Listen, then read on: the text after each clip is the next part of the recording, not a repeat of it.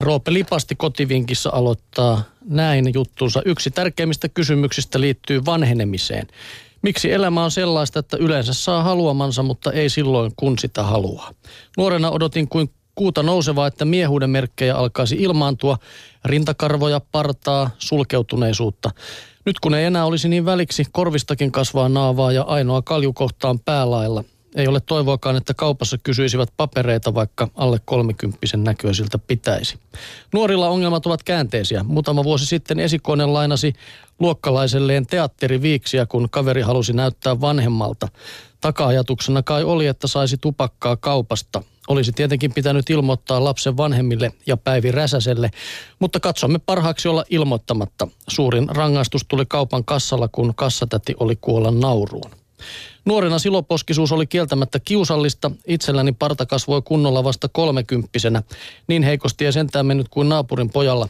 Olimme noin 12-vuotiaita, kun hän kertoi meille kavereilleen, että nyt hänellä kasvaa karvaa siellä. Eikä siinä kaikki hän näytti. Me töllistelemme porukalla, kun kerran käskettiin, vaan eihän siellä mitään ollut. Informoimme poikaa ikävästä takaiskusta, mutta hän ei häkeltynyt yhtään ja sanoi, on siellä. Kaksi mustaa karvaa, mutta ne on niin vaaleita, ettei oikein näy.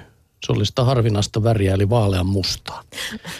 Ymmärsin, että ihmiset asuvat eri maailmoissa. Yhdelle valkoinen on mustaa ja toiselle päinvastoin. Onko sitten ihme, jos elämä on lähinnä väärinkäsityksiä?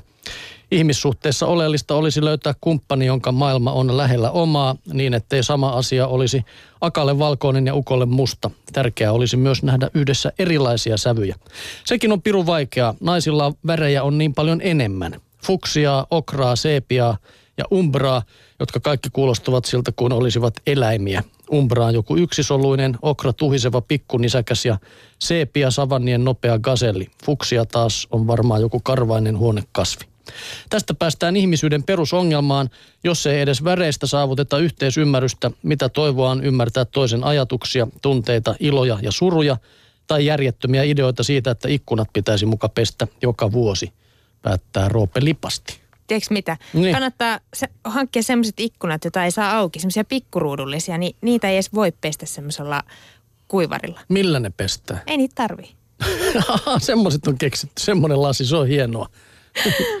Tiedelehti kirjoittaa, että menestyvä vaimo pahoittaa miehensä mielen. Voi miehiä. Lasten hyvistä arvo, arvosanoista, urheilusuorituksista ja pikkuvanhoista mietelmistä isä nauttii täysin siemauksin. Sen sijaan vaimon voittoja mies ei pysty seuraamaan mielen mustumatta.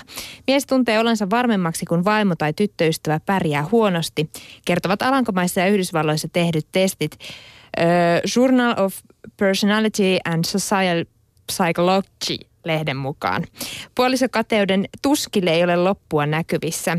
Mitä muuta tasa-arvon megatrendi voi tuoda tullessaan, kun lisää menestyviä naisia ja lisää itsetuntonsa haavoittuneita puolisoita. Toivotaan kuitenkin, etteivät naiset lakkaa tekemästä huippusuorituksia vain siksi, että haluavat säästää miehensä tunteita. Oman arvon tunnoltaan heikommalle astialle voi myös toivoa lisää lujuutta kestää rakkansa erinomaisuus. Kyllä mulle kelpaa ainakin se, että vaimo olisi paremmin palkatussa töissä ja menestyisi hienosti. Mitä sä sitten tekisit? Lopettaisitko no, työt? Ja... No, no ei, sitä ei saa sanoa tässä, mutta että ei mulla ongelmia sen asian kanssa kyllä tulisi. Sen voi, sanotaan näin. Selvä.